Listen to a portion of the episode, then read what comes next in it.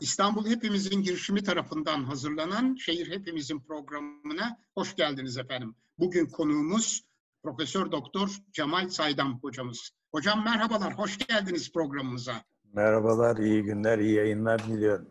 Sağ olunuz, çok teşekkürler hocam. Bugün Cemal Hoca ile birlikte Kanal İstanbul Çok Disiplinli Bilimsel Değerlendirme kitabının Kanal İstanbul Deniz Bilimleri Açısından Neden Olmaz başlıklı raporunu konuşacağız. Ve bu raporun yazarı Cemal hocamız. Biliyorsunuz daha önce de programlar yapmıştık. Bu Kanal İstanbul Çok Disiplinli Bilimsel Değerlendirme kitabı İstanbul Büyükşehir Belediyesi kuruluşlarından biri olan Kültür AŞ tarafından basıldı. 17 farklı alanda 29 bilim insanı ve uzmanın hazırladığı toplam 20 rapordan oluşan bu kitap 501 sayfa. Cemal Saydam hocamızla ilgili kısa bir bilgi de aktarmak isterim. ODTÜ Erdemli Deniz Bilimleri Enstitüsü ve Hacettepe Üniversitesi Çevre Mühendisliği Emekli Öğretim Üyesi. ODTÜ Kimya Bölümünden 1974'te lisans ve 1976 yılında yüksek lisansını aldı. Liverpool Üniversitesi'nden ise 1981'de doktorasını aldı. 1981-1995 yılları arasında ODTÜ'de Erdemli Deniz Bilimleri Enstitüsü'nde çalıştı. 1997-2004 yılları arasında ise TÜBİTAK'ın çeşitli kademelerinde ve en son olarak da başkan yardımcısı olarak görev yaptı. Türkiye'nin en büyük araştırma gemisi olan Bilim ile Türk denizlerinde detaylı araştırmalar yaptı. Özel uzmanlık alanı Türkiye denizleri, boğazlar, Marmara ve Haliç üzerine. Çöl kökenli tozların uzun mesafelere taşınımı ve bulut içerisindeki reaksiyonları sonucunda oluşan bereketli yağışlar ve bunların doğaya etkileri halen süren ilgi alanlarında. Evet, Türkiye'nin ilk tam otomatik kar rasat istasyonlarını Doğu Anadolu Yukarı Fırat Havzası'nda kurdu. Ülkenin ilk uydusu olan Bilsat'ında Çoban adlı algılayıcısının tasarımcısı oldu. Evet, aslında daha geniş bir yelpazede faaliyetlerinizi ifade etmek mümkün ama hocam programımızın dar süresi içinde hemen konumuza girmek istiyorum. Siz bu makalenizde mevcut İstanbul Boğazı'nın özelliklerini ifade ediyorsunuz, kaleme almışsınız ve bu özelliklerin dünyadaki diğer su yollarından, kanallardan çok daha farklı olduğunu ifade ediyorsunuz. Bunu kısaca sizden dinleyebilir miyiz hocam lütfen?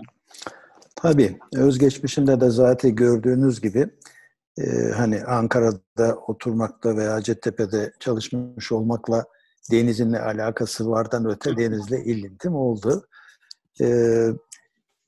Özellikle de ilgi alanım Boğazlar, Marmara, Haliç ve de oradaki sadece ve sadece bize has olan özellikleri ortaya koyduk çalışma arkadaşlarımızla beraber.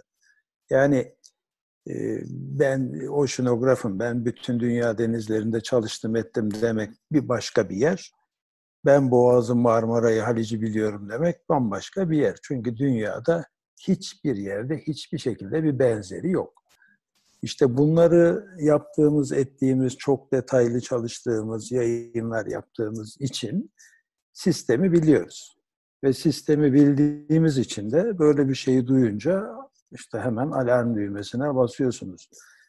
Şimdi bunun hatası nereden geliyor derseniz ta en baştan yapılan işte nedir şimdi? Bir kanal açıyorum. Peki ne yapıyorsunuz? İşte Karadeniz'le Marmara'yı birleştiriyorum.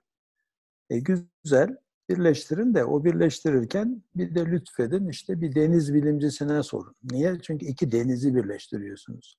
Ya biz iki denizi birleştireceğiz, bunun bir şeyi olur mu olmaz mı diye sorulmadığı, ne ilk başta ne de halen sorulmadığı için işte bu öyle bir hilkat garibesiyle maalesef halen karşı karşıyayız. Ayıp olan tabii yani bilimin geldiği bu seviyede bunun hala sorulmamış olması hem ÇED firmasını yapan ilgililerden hem bu işin sahibi olduğunu söyleyen bakanlıktan ya gelin bize bir anlatın ne oluyor, ne bitiyor, niye böyle söylüyorsunuz bu ülkenin menfaati nedir, şudur, budur, bir de bize anlatın, biz bilelim denmedi. Hala da denmiyor. Yani çok enteresan bir şekilde bize karşı bir tepki mi diyeyim, veya biz dediğimiz bilimiz. Yani bilim. Bizim bir tarafımız yok ki. Bizim, ben hep öyle derim, bizim sanatımız konuşmayı bilmeyen, dili olmayan doğayı dillendirmek. Dillendirdiğimiz zaman da çok iyi şeyler söylemiyor. Evet. İşte yani bunu şimdiki halini şuna benzetiyorum ben. Marmara'yı çok iyi bildiğimiz için oradaki dengeleri, süreçleri. Marmara'nın o gördüğünüz yeri değil. Yani Karadeniz'den Marmara'ya doğru güldür güldür akan yerinde bir sorun yok. Orası Karadeniz'in kirli veya az kirli suyunu Marmara'ya getiriyor. Ama asıl işte Marmara'nın çıkışında büyük bir sorun var. Marmara'ya çıkan Karadeniz suyu jet halinde çıkar. O jet halinde çıkarken de işte her türlü kendine has özellikleri orada meydana getirir. Marmara'nın zaten doğuşundan sakatlığı var. Ben hep onu şöyle tarif ederim. Yani tarihsel bir sakatlıktan bahsediyorsunuz. Tarihsel, evet. Tarihsel dediğimiz şey de zaten 12.500 sene. Yani öyle bir tarih olsa, jeolojik zamanda bir süreç bile değil. Evet. Ama bizim için bir süreç. O 12.500 senelik bir durum astımlı bir çocuk yaratmış. Nefes alma zorluğu çekiyor. Yapacak bir şey yok. Doğuştan öyle geliyor. İşte zamanında gölmüş. Göl olduğu için dibinde çok şeyler birikmiş. Akdeniz suyu gelmiş, Karadeniz suyu gelmiş. Şimdiki iki tabakalı hale almış. Yani Marmara Denizi aslında zeytinyağı su gibi. Üstteki ilk 25 metresi Karadeniz suyu, alttaki 1200 metresi de Akdeniz suyundan oluşan ama oksijen eksikliği çeken bir denizimiz.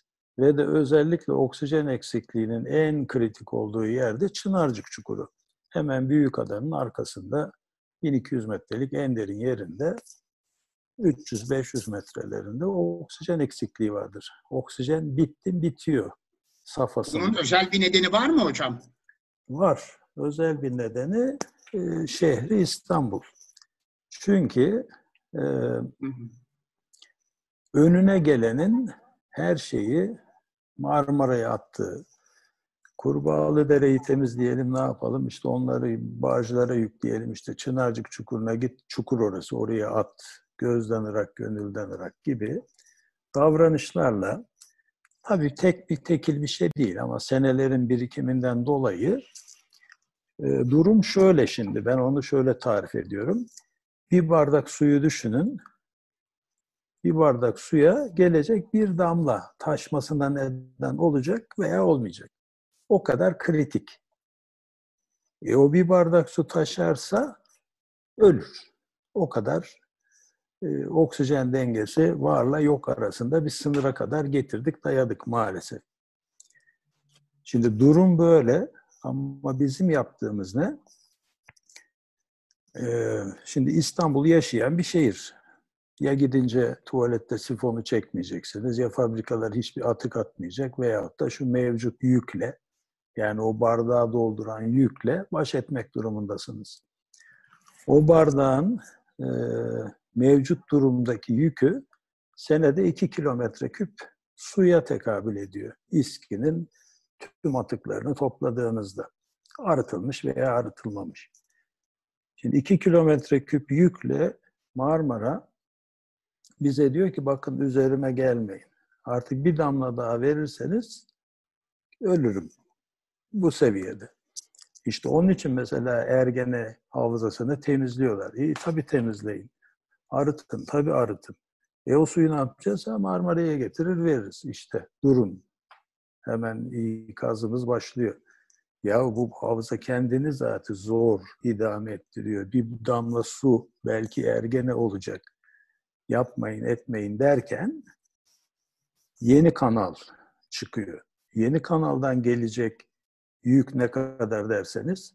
Şimdi adam 2 kilometreküp suyla bardağın taşma durumuna gelmeme aşamasındayken siz 2 kilometreküp daha su getireceksiniz. Hem de kirli su. Her bir yükü bıraktım. Karadeniz'den gelecek şunu bunu geçtim. Sazlıdere ve Küçükçekmece'nin altından geçecek. Yani Sazlıdere ve Küçükçekmece'nin dibindeki bütün o çamuru da alıp Marmara'ya getirecek. Kaldı ki onlar en kirli şeyler. Yani ne açıdan kirli? Çamur, şu bu, görsel kirlilikten öte oksijen tüketen madde açısından çok zengin. Adam şimdiki halde diyor ki öldüm öleceğim. Bir damla getirmeyin. Biz ona bir bardak daha getireceğiz. Ve de öyle bir bardak getireceğiz ki sırf oksijen tüketecek. Şimdi bunu işte toplumun anlaması için böyle söylüyorum. Bilimsel çok daha şeyler söylenebilir ama şu anda gereği yok. Ama durum bu. Yani durum bu olduğu için de olabilecek her ortamda, her şekilde ilgilileri, yetkilileri uyarmaya çalışıyoruz. Aman yapmayın, aman etmeyin. Niye? Çünkü bu taşarsa bunun maalesef geri dönüşü yok. Şimdi şu kitapta mesela, demin gösterdiğiniz kitapta onca chapter var. Benim konum haricinde hepsinin geri dönüşü olabilir. Bakın benim bahsettiğim konunun haricinde hepsinin geri dönüşü olur. Ama maliyeti 1 milyar dolar olur, ama 3 milyar, ama 5 milyar. Ya bir hata yaptık, maliyetini çeker, geri dönüşünü yaparız denebilir. Benim konuda değil. Yani o bardak bir kere taştı mı bir daha asla geri dönüşü yok. Asla geri dönüşü yok derken görebildiğimiz zaman sürecine gelecek 10 veya 15 bin sene yok. Ha geri dönüşü olmazsa ne olur? Şimdi o bardak dolup da taşarsa, oksijen biterse bu sefer hidrojen sülfür onun yerini alır. Hidrojen sülfür de işte burnumuzun maalesef en hassas olduğu koku. Şimdi mesela Boğaz'ın bir takım karışım yerleri var. En güzel yeri işte Bebek Önleri. 110 metrelik bir çukur olduğu için orada su karışımı vardır. Ama şu anda onu bilenler işte kılavuz kaptanlardır. Çünkü gemiyi oradan daha dikkatli geçirmek durumundadır. Bakarlar, ederler, sezinlerler. Akıntıyı kastediyorsunuz değil mi hocam? Akıntıdan öte alt ve üst suyun karıştığı yer. Karışması. Evet. Dolayısıyla yani sizin geminizi alır bir anda istemediğiniz bir şekilde döndürüverir. O günkü olayın şiddetine, yönüne, şununla bununla bağlı olarak. İşte kılavuz kaptanlık bunları gerektiriyor. Yani onu hissedecek. Onun öyle görüntüsü, şusu, busu yok. Şu anda hissetmiyoruz çünkü sadece su suyla karışıyor. Su suyla karıştığı için işte tuzluluğu değişir. Kılavuz kaptanlar için bir takım indikasyonları vardır. Ama alttan gelen suyun içinde H2S olduğu zaman, yani o bardak taşarsa, Marmara'nın altı giderse bu sefer kokulu su gelip üste karışacak. Marmara Denizi'ni Boğaz'dan başlatıp kokutacağız. Karışım olan yerde efendim işte Boğaz çıkışından Kapıdağ'a kadar olan yerde mis gibi her zaman kokutacağız. Lodos olduğu zaman tüm Marmara kokacak. Şimdi bakın burada da hem ben bahsettiğim şeyler tüm Marmara, Kapıdağ'a kadar, İzmit, şu bu. Marmara bölgesi elimizden gider. Yani bu işin öyle şakası, şusu, busu falan hiç yok. Ve gitti mi de bir daha geri dönüşü de yok. Uluslararası bir felaket olarak ortada durur. Sonrası evet. Zaten senaryolar çok daha kötü. Evet, bir konuyu aydınlatmanızı rica edeceğim hocam. Sizin şu anda bahsetmiş olduğunuz sadece ve sadece yeni bir kanal açıldığında karşılaşacağımız durum.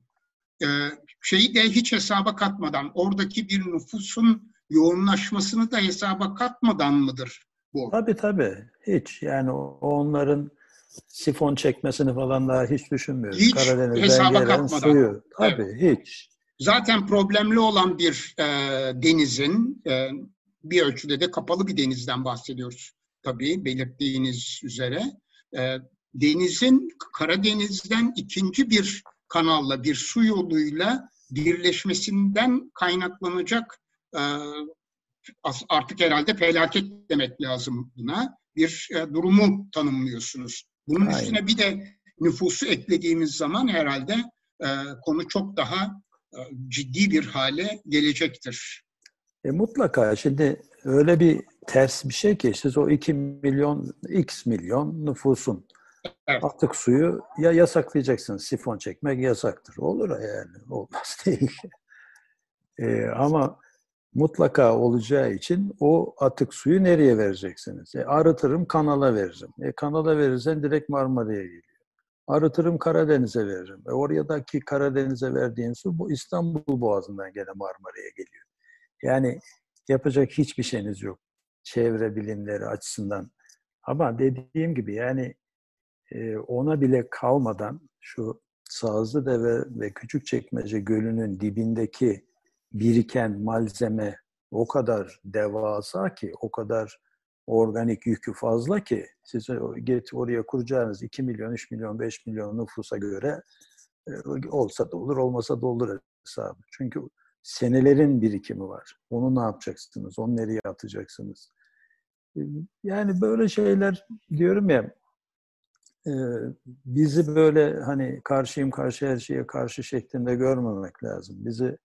Bizim uyarılarımızı ciddiye almak lazım. Biz de işte bu vatanın, milletin evladıyız. Biz de iyi şeyler olsun diyoruz ama iyi şeyler olsun derken özellikle benim bahsettiğim konunun geri dönüşü olmadığı için ya hata yaptık aman hadi tamam hoca haklı çıktı geri dönelim ve yok işte.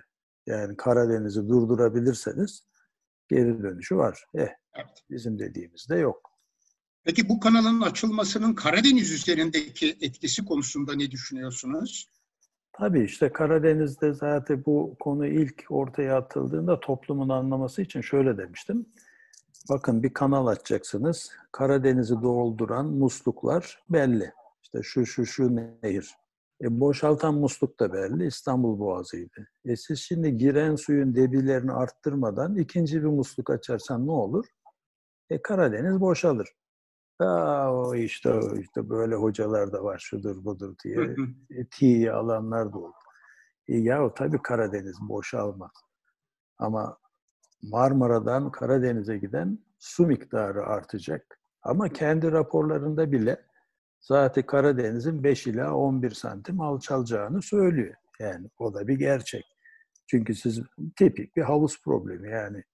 ÇED raporundan bahsediyorsunuz herhalde. ÇED raporundan bahsediyorum. Evet. ÇED raporundan bahsetmişken da kendi ilgi alanımdaki ÇED raporu bence yok değerinde. Yok hükmünde. Niye? Çünkü utanç abidesi.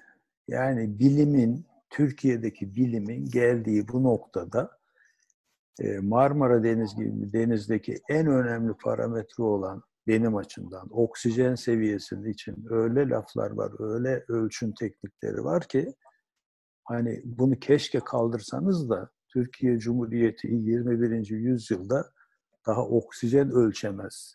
Oksijenden anlamaz. Ve böyle kritik bir projede böyle bir ÇED raporunu uluslararası topluma sunabiliyor şeklinde keşke getirmeseniz. Yani ülke bilimini ayaklar altına alıyor. Kimse farkında değil. Ben özellikle bu kitaba da yazdım. Siz en kritik parametre olan oksijeni ölçerken yüzeyden su aldım, aşağıdan su aldım, ikisini birleştirdim, ölçtüm derseniz bu utanç abidesi olur. Yani bilimle, şunla, bununla, uzaktan, yakından alakası olmayan şeyler. Bir talebemiz yapsa hani böyle bir talebeye anında kapı dışarı koyarsınız. Bu kadar. Not vermediğiniz gibi sınıfın dışına gönderirsiniz. Notu vereceksiniz. Yani not falandan öte. Evet. Ayıbın ötesi bir şeyler. Ve de böyle yaptıkları analizler sonucunda o su kalitesinin yönetmeliklere uygun olduğunda utanmadan ÇED raporuna koyuyorlar. Daha da utanmadanı var. Yani daha da ayıbı var.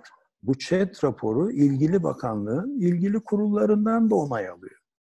Yahu bari deyin ki ya uluslararası bir belge oluyor bu. ülkenin bir bilimsel saygınlığı var. Hani varsa onu da ayaklar altına almayalım, şuraları çıkarın demeleri lazımken işte bu ÇED raporu maalesef böyle utanç abidesi şeklinde önümüze geliyor. İşte onun için de diyorum ki benimle ilgili ÇED raporu yok değerindedir. Yani bu kadar ayıplarla dolu. Böyle ayıplarla dolu bir şeyde sen Türkiye'nin en büyük yatırımına nasıl girişirsin? Yani kaldı ki hep biz diyoruz işte oksijen ne kadar kritik, aman çok kritik, hemen ölçmek lazım, hemen şunu bunu yapmak lazım derken daha oksijenin O harfinden haberleri yok. Ne ÇED raporunu yazanların ne ilgili bakanlığın. Ya ne kadar ayıp. Olacak şey mi? Niye bakanlığı kuruyorsun? Sen en üst kurulsun, en üst değerlendirme merciisin. Böyle uzmanların olması lazım ki bunları havada yakalaması lazım. Ama maalesef önümüzde. Evet. Hocam siz böyle.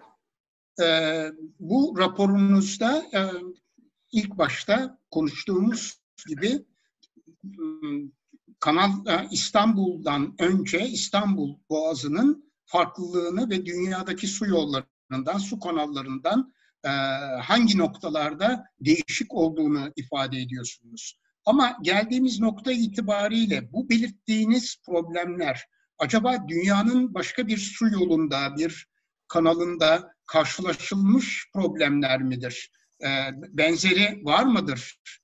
İşte bütün yani sadece bunu tabii ki oksijenin azalması, yok olması açısından sormuyorum ama doğaya bir müdahale sonuç olarak dünyanın çeşitli yerlerinde yapıldı. İşte Süveyş kanalını biliyoruz, Panama kanalını biliyoruz. Oralarda benzer bir durumla karşılaşıldı mı acaba? Yok, çünkü uzaktan yakından hiçbir kanalla benzerliği yok. Benzerliği yok. Yani o kadar kendimize has, özgü ve de etkileri olan bir şey ki başka hiçbir yerde yok. Yani mesela İstanbul Boğazı'nda diyorum ya, Marmara Denizi mesela 25 metresi Karadeniz suyu, 27-28 metresi Akdeniz suyu. Vallahi Amerika'nın işte bir firması su parametrelerini ölçecek alet geliştirirdi. Bize gönderirdi. Biz onu İstanbul Boğazı ve Marmara'da denerdik. Bizde çalışırsa dünyanın her yerinde çalışır. Yani öyle özellikleri olan bir şey. Bizdeki kadar sert değişimler olan bir başka yer daha dünyada yok. Evet. İstanbul Boğazı olarak konuştuğumuz zaman böyle. İstanbul Boğazı, Marmara, Haliç, hepsi. Yani tamamen ve tamamen bize has. İşte onun için işte ya Panama var, Süveyş var, bizden iyi olmasın. Ha, su yolu olarak olabilir. Yani mesafe düşünürseniz şu bu. Kaldı ki mesafe düşünün mesela. Bir boğaz var 30 kilometre veya 36 kilometre. Yenisi yapıyorsunuz 45 kilometre. 45 kilometre. Bir tanesi bedava, bir tanesi paralı. Bedava olandan ÇED raporunda yazıyor. Diyor ki paralı olandan diyor, yeni kanaldan gemilerin geçmesini diyor, ima dahi edemezsiniz diyor. Yani bırakın tavsiye etmeyi. Hani hiçbir şey yapamazsın. Niye? Uluslararası kural var. Çünkü boğazlardan geçmek serbesttir. Her ne taşıyorsan taşı. Yük. Ben atom bombası taşıyorum. Buyur geç diyorsunuz. Şimdi mesela diyorlar ki Lübnan'da patlayan amonyum nitrat boğazdan geçmiş. Geçer. Geçebilir çünkü istediği ne yük taşıyorsun diye soramazsınız. Boğaz'dayken soramazsınız. Marmara'ya çıkınca veya Karadeniz'e çıkınca sorabilirsiniz. Boğaz'dan geçiş serbesttir. Mesela diyor ki Montrö isteyen, bu işte Montrö 20 seneliktir. 20 sene sonra yenilenir. İsteyen istediği değişikliği önerir. Kabul ederse istediğiniz değişikliği yaparsınız diyor. Ama diyor 1. maddedeki serbest geçiş hakkının süresi sonsuzdur diyor. Siz şimdi yani ne bileyim ben anlamıyorum ama bir kanal var daha uzun, bir kanal var şimdiki kanal ve de geçiş bedava, bir tanesinden zorlayacaksınız da geçecek de para alacaksınız. Ayrıca Sayın Bakan açıklama yaptı ve bu İstanbul Boğazı'ndan geçmiş olan tankerde bulunan kimyasallardan bahsetti. Öbür tarafta da aynı risk var ve orası çok daha dar bir geçiş alanı olacak. En geniş yeri 250 metre ile 400 metre arasında değişen bir yeni kanaldan bahsediyoruz. Tabii gemilerin boyutlarını da düşünürseniz 250-300 metrelik gemiler artık normal, rutin gemiler. Siz şimdi 200 metre eni olan bir yerde 200 metre diyelim, hadi gemiyi geçirirken şimdiye kadar İstanbul'da olan hiçbir kazada yalıya gelip de yanaşan gemi görmediniz. Ne yapıyor? Bodoslama bir yere giriyor, çarpıyor. Çarpıyor. Çünkü çarpma dediğiniz öyle olur. Yeni kanalda çarptığını düşünün, çarptı. Durmayacak ki, yan yan dönecek. Geminin boyu 200 metre, kanal 200 metre. Hadi tıkadı mı? Tıkadı. Bir anda Karadeniz'den gelen su nedeniyle siz geminin derinliği kadar baraj oluşturdunuz mu? Oluşturdunuz. O su nereden akacak? İki yandan akacak. Nereye akacak? Su yolunu buluyor. Onu yapacak hiçbir şeyiniz yok. Düşünün ki bu kadar kimyasal madde taşıyor, farz edin. Barajı kurdunuz, suyu yükseldi. Gemi iki baştan kıştan iki yakaya sabitlendi. Vallahi yapacağınız hiçbir şey yok. Su basacak, her taraf suyun altında kalacak ve o gemi hiçbir şekilde orada oynamaz. Yükü de böyleyse bombalasan bombalayamazsın, kessen kesemezsin, kaynak yapsan yapamazsın. Hiç kimse bunları düşünmüyor. Zannediyor ki yeni kanaldan vır vır herkes geçecek. Bir de kılavuz kaptanları dinleyin. Siz 200 metrelik, 300 metrelik gemiyi öyle 200-250 metre genişlikte, ki en geniş yeri düşünün, yerlerden, bir de dönemeçli yerlerden, hadi geçirin bakalım. Benim ölüm bunu geçirmezler. Hepsi tecrübe. Vallahi onun için işte birazdan öte çok şüpheli. Bin defa düşünmek lazım. Yani biz her fırsatta, her ortamda itirazlarımızı ortaya koyuyoruz. Onları tamamen bilimsel nedenlere bağlıyoruz ki kesinlikle bize hani, çünkü bir şeye karşı olduğunuz zaman hemen siyasi görüşünüzü öne sürmeye çalışıyorlar. Elbette siyasi görüşümüz var. Onu da bize 3-5 senede bir soruyorlar, gidiyorlar. Orada hakkımızı kullanıyoruz. Ondan sonra vatanın evladıyız. Evet. Demokrasiye saygısı olan insanlarız. Ama ülkenin de bilime saygısı olması lazım. Yani evet, bu bilim buraya 2 kere 2 4. Bunu ben hep öyle diyorum. Kanal İstanbul. Ya bunu rafa mafa da kaldırmayın. Unutun, böyle bir şey olmaz. Bitti gitti. Olursa ne olur? Uluslararası bir felaket olur. Yani sadece bize ait değil. Siz Marmara Denizi'ni hidrojen sülfürle doldurduğunuz zaman gelecek nesillere balığı anlatın. Ya balık vardı işte, yüzerdi, şöyle giderdi, böylerdi diyeceğiniz şeyler olacak. Buna kimin hakkı var? Ne zaman olacak? Ne kadar sürecek? 10-15 bin sene sürecek. Ya hocam nereden biliyorsun? Biliyoruz tabii. İklim değişikliklerinden dolayı biliyoruz. Ha 15 bin sene sonra kurtulacak mı? Yok.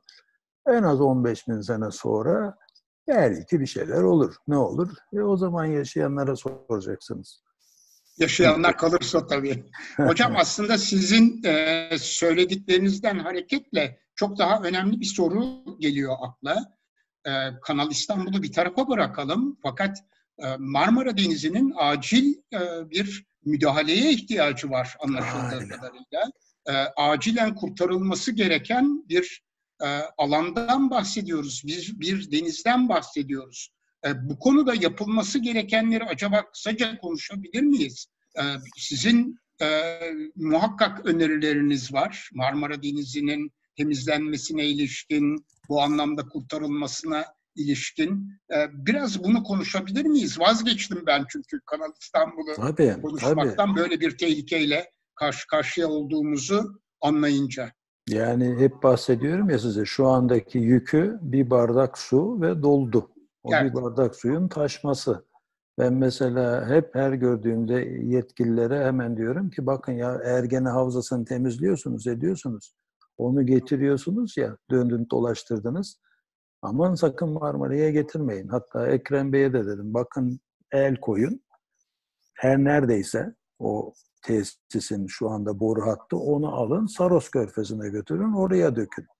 Şimdi hemen benim üstüme atlıyorlar. Vay hocam Saros cennet, şunu atacağız. İşte cennet de ya sifonu çekmeyeceksiniz, ya sifon kullanma yasağı getireceksiniz, ya da kullanıyorsanız bunun bedelini ödeyeceksiniz. Artık bedelini Marmara ödeyemiyor. Bedelini Marmara ben doyuma geldim dedi. Onun da mesela en kritik zamanı Ağustos sonları, Eylül başları olur. Belki bu benim dediğim anoksiyaya dönme bu sene olursa şaşar mısınız derseniz hiç şaşmam. Yani her an her şekilde bu olabilir. Bu kadar tehlike göz önüne, bu kadar kapımızın ucuna gelmişken yapılacak tek şey mesela Marmara'daki tüm arıtım tesislerini %100 çalıştırmak. En iyi, en ideal şekilde. Şimdi çoğu kanalizasyon arıtmaları, o özellikle ufak ilçelerde oluyor bu. Hiçbir arıtım yapmadan Marmara'nın altına veriliyor. Nereden biliyorsunuz derseniz, o arıtım tesisinin çalışması için elektrik faturası gelmesi lazım. Gelmiyor. Kimyasal almaları lazım. Almıyor, alınmıyor. Ne oluyor o zaman? Arıtım olmadan direkt Marmara'ya veriliyor demektir. Marmara da işte bunları kaldıramıyor artık. Yapmayın, üzerime gelmeyin de diyor bana. Yani ölçümlere baktığımız zaman ben diyor bittim, bitiyorum. Ölürsem kanalı manalı da unutun. İşte her ölen ne oluyor? Kokuyor işte. Onun da kokusunla uğraşmak durumunda kalırsınız. Anoksiya da öyle bir dert ki bir defa oluştu mu geri dönüşü yok. Yani elinizden bir defa gitti mi, aa tamam çalıştıralım arıtımları, şunları bunları, ne yaparsanız yapın. Hiçbir şey olmuyor. Bunun dönemsel olarak Ağustos ve Eylül ayında olmasının özel bir nedeni var mı hocam?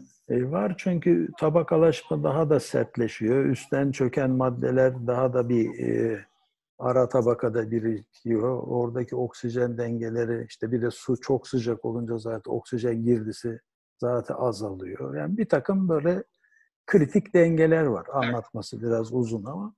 Çünkü Marmara'ya giden, Marmara'nın altını oksijenlendiren su maalesef atmosferden gelen oksijen değil, Çanakkale Boğazı'nın altından gelen oksijen.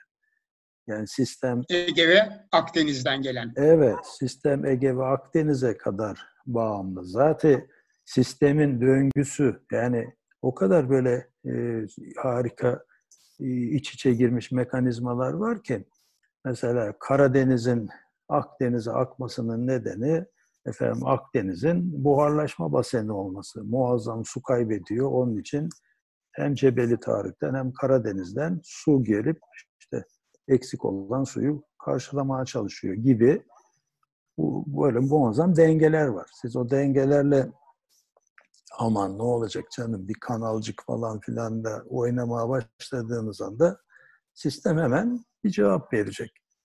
Ne yapacak? İşte hep onu şöyle diyoruz. Keşke bilsek. Yani sistem bir cevap veriyor, onu bilemiyoruz. Mesela seneler önce Karadeniz'e yabancı bir tür olan Miniopsis lady diye bir deniz anası türü girdi. Şöyle evet. Şu kadar boyutta bir deniz anası. Çok sevdi Karadeniz'i ve hamsinin de yumurtasını yedi. Yüzeyde geziyor. Hamsinin de yumurtası sudan hafif. Onu da yedi. Daha da beslendi. Öyle bir hal geldi ki balıkçı balık tutamaz oldu. Çünkü ağını atıyor. Bu deniz anasından doğru tutamıyor. Zaten balık da olmadı. İşte bu 80'lerin sonunda Karadeniz'de balık kalmadığı dönemlerde. Biz ne yaptık derseniz sadece durum tespiti yaptık. Seyrettik doğayı. Şimdi o işte belki insanlığın sonu gibi öyle bir sona geldi ki bu Miniopsis lady Karadeniz'de her yeri kapladı. İnanılmaz. Bütün Karadeniz'i kapladı. Ve öyle bir an geldi ki hiçbiri yiyecek hiçbir şey bulamadı. Ve tümü anında yok oldu. Yani o tüm Karadeniz'i sarmış olan deniz anası bir an geldi. Hiçbir yiyecek bulamadı. Bulamayınca hepsi bir anda öldü. Aa bak gördünüz mü doğa kendini temizledi dedik. Çünkü sadece seyrettik.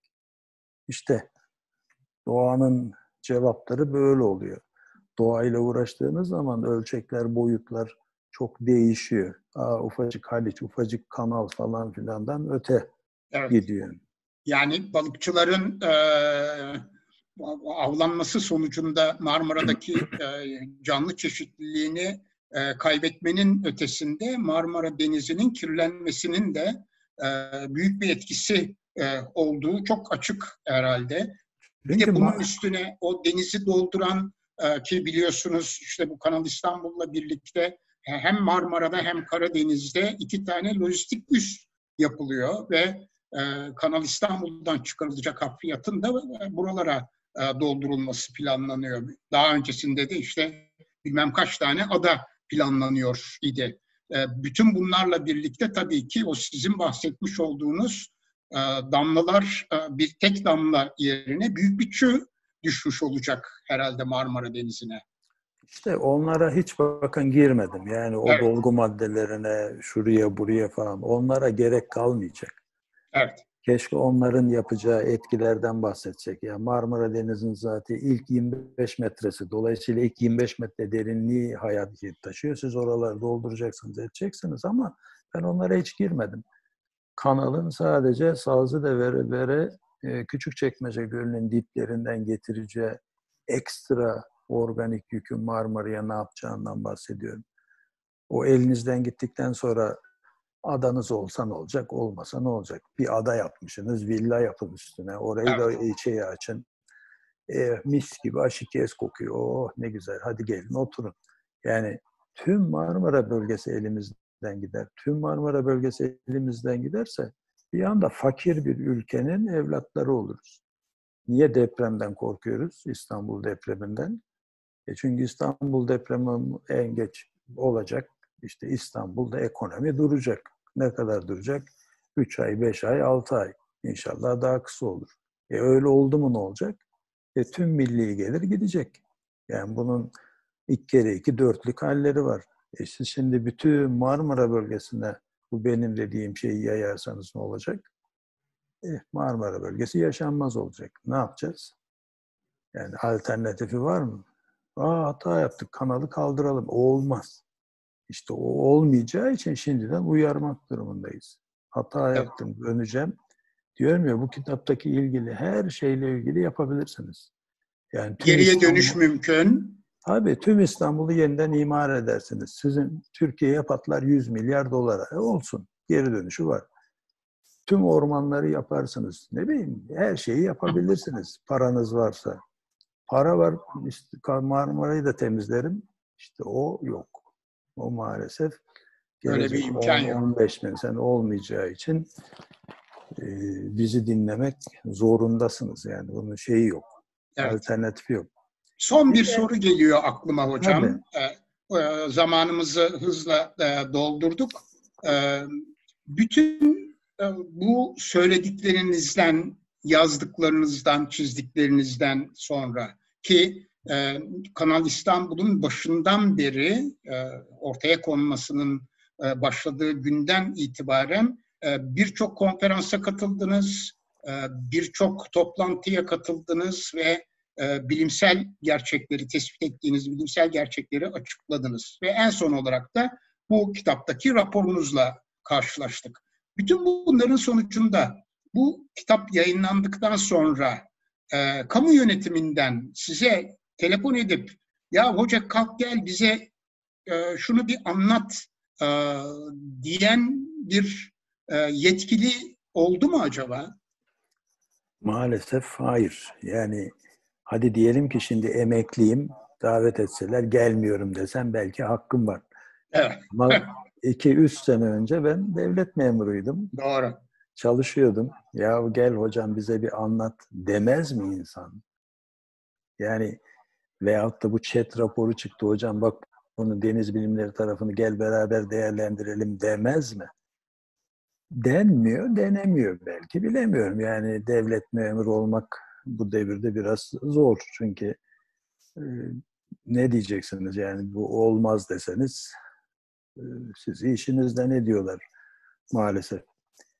Vallahi denmedi yani, çok ayıp, çok ayıp, evet, denmedi. Evet. Hocam size çok çok teşekkür ederiz. Bilgilerinizi ve raporunuzu bizimle paylaştınız.